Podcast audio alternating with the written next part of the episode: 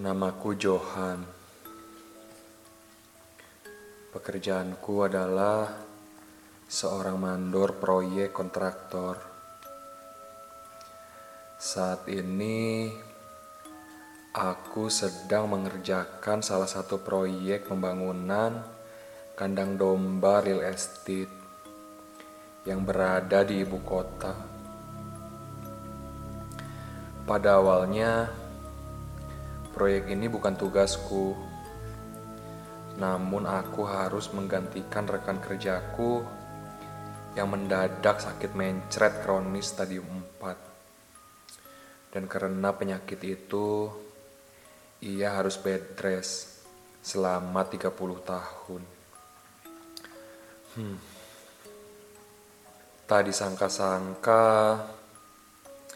di sini aku malah mendapatkan pengalaman yang kurang menyenangkan,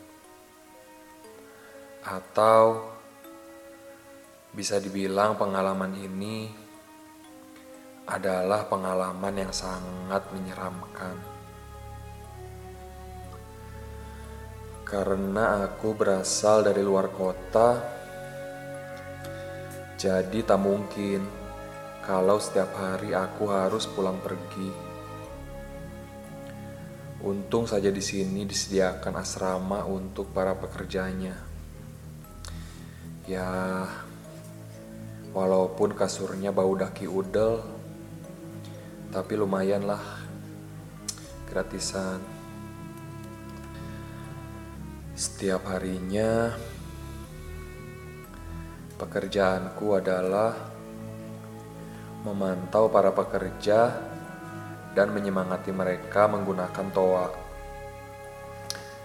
Karena kadang ada saja pekerja yang nakal di saat jam kerja, seperti main kartu, main catur, balap kuda, karapan sapi, dan masih banyak lagi kegiatan gabut mereka.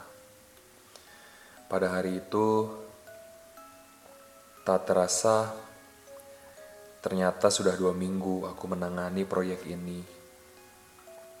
Dan kebetulan di hari itu juga adalah perayaan anniversary aku dan pacarku yang bernama Atun yang ke 132.475 hari. Kemudian aku pun berinisiatif melakukan video call saat itu. Tapi karena di daerah itu sangat sulit mendapatkan sinyal, jadi aku harus naik ke gedung kandang domba itu yang memiliki 300 lantai untuk mendapatkan sinyal yang oke. Dan juga karena gedung kandang domba itu belum mendapat aliran listrik, jadi belum ada lampu di setiap lantainya dan aku pun memutuskan untuk membuat obor. Singkat cerita, setelah aku selesai membuat obor yang memakan waktu selama 21 detik, aku langsung caw menuju lantai atas kandang domba itu. Aku pun mulai menaiki satu persatu anak tangga gedung itu sambil memperhatikan sinyal ponselku. Kebetulan di setiap lantai gedung itu belum diberi sekat apa pun. Jadi dari ujung ke ujung masih kosong melompong. Hanya ada pilar-pilar beton penyangga di setiap lantainya. Tak terasa saat aku sampai di lantai 13, tiba-tiba aku mendengar ada suara anak ayam. Aku pun menghentikan langkahku sejenak untuk memastikan kembali apa yang aku dengar itu. Dan tiba-tiba, astaga, suara anak ayam itu terdengar lagi. Namun, kali ini suara itu sangat jelas sekali dan terasa dekat sekali denganku. Aku pun heran karena anak ayam macam apa coba keluyuran malam-malam begini? Apa kata tetangga ayam? Dan tiba-tiba astaga. Da da dari dari balik pilar di lantai 13 itu muncul muncul sosok dengan rambut panjang menjuntai menggunakan baju seperti daster berwarna putih dongker. Aku pun mendadak terdiam dan terpaku melihat sosok itu. Karena saat itu gelap sekali. Jadi aku tidak terlalu jelas melihat sosok itu. So, sosok itu perlahan mendekatiku dan keringat dingin mulai bercucuran keluar dari belahan pantatku. Sosok itu pun semakin dekat, semakin dekat. Astaga. Ternyata ternyata astaga. Ternyata itu adalah si Jupri. Si Jupri adalah pekerja di sini bagian finance.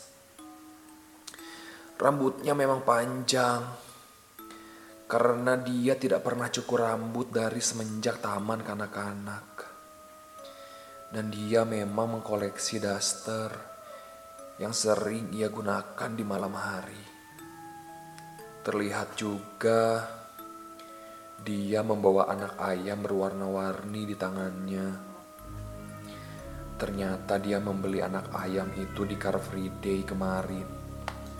Setelah aku menenangkan diriku, karena sempat shock ringan saat kejadian tadi. Aku pun kembali melanjutkan petualanganku mencari sinyal ke lantai atas.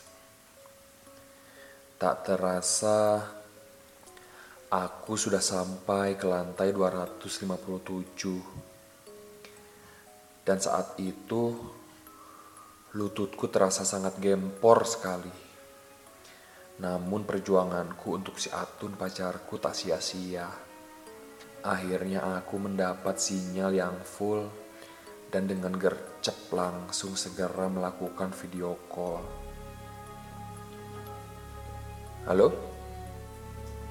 Halo Atun sayang. Happy anniversary yang ke-130 2475 hari ya.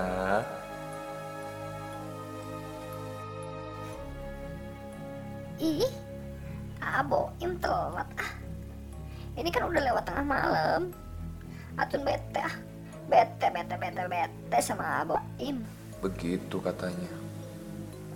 Aku pun baru sadar kalau ternyata saat itu sudah jam 12 malam lebih 2 menit setengah. Pantas saja si Atun bete saat itu. Ketika aku sedang merayu si Atun agar tidak ngambek lagi,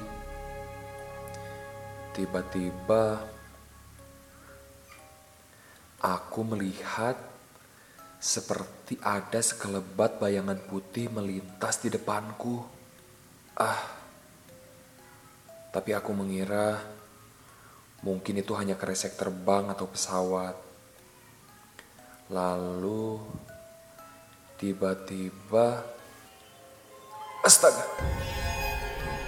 Ada yang mencubit jempol kakiku. Aku pun terperanjat loncat kaget bukan main. Aku langsung menerawang sekelilingku menggunakan obor yang aku bawa. Namun tak ada apa pun di situ. Pada awalnya aku mengira itu mungkin tikus atau serangga. Namun tiba-tiba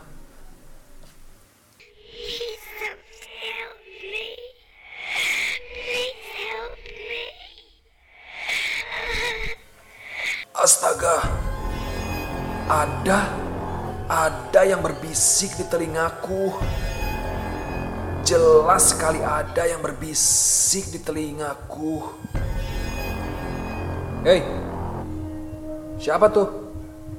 Jangan bisik-bisik dong, kan geli. Begitu kataku jantan. Dan tak lama, astaga, tepat, tepat di depanku, kini berdiri seorang anak kecil. Seorang anak kecil perempuan berdiri tepat di depanku. Anak perempuan itu berambut kribo, membawa bo, bo, bo.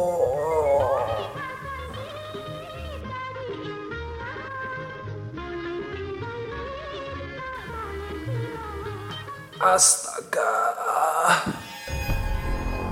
Anak kecil itu menunduk, jadi aku tidak bisa melihat wajahnya. Dan aku baru sadar kalau ternyata kaki gadis kecil itu tidak menapak. Gadis kecil itu ternyata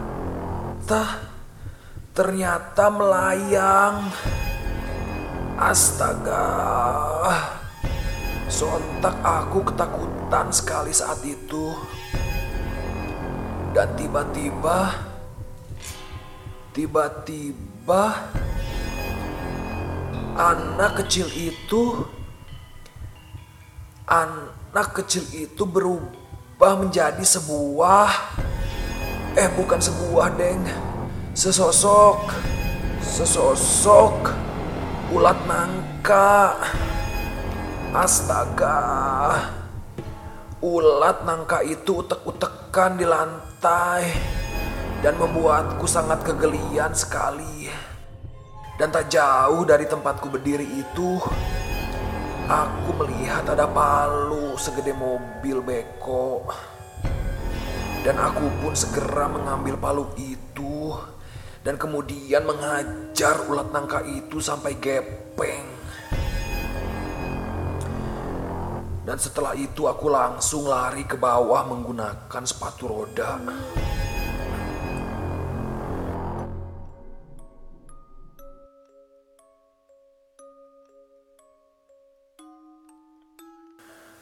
Sesampainya di bawah, Ternyata masih banyak pekerja yang sedang bergadang sambil bermain Uno. Dan mereka pun keheranan melihatku datang dengan terengah-engah. Kemudian aku menceritakan kejadian yang baru saja aku alami menggunakan bahasa isyarat. Untung saja mereka mengerti. Dan ternyata Memang benar, di lantai 257 gedung kandang domba itu memang ada penunggunya. Seorang anak kecil perempuan. Hantu anak kecil perempuan itu bisa berubah menjadi apa pun. Kadang ia menjadi kadal, kelelawar, kancing lepis, permen sugus, dan masih banyak lagi variasinya. Begitulah pengalaman seram suram yang pernah aku alami. Semoga pengalamanku ini bisa memberi inspirasi dan memotivasi kalian semua.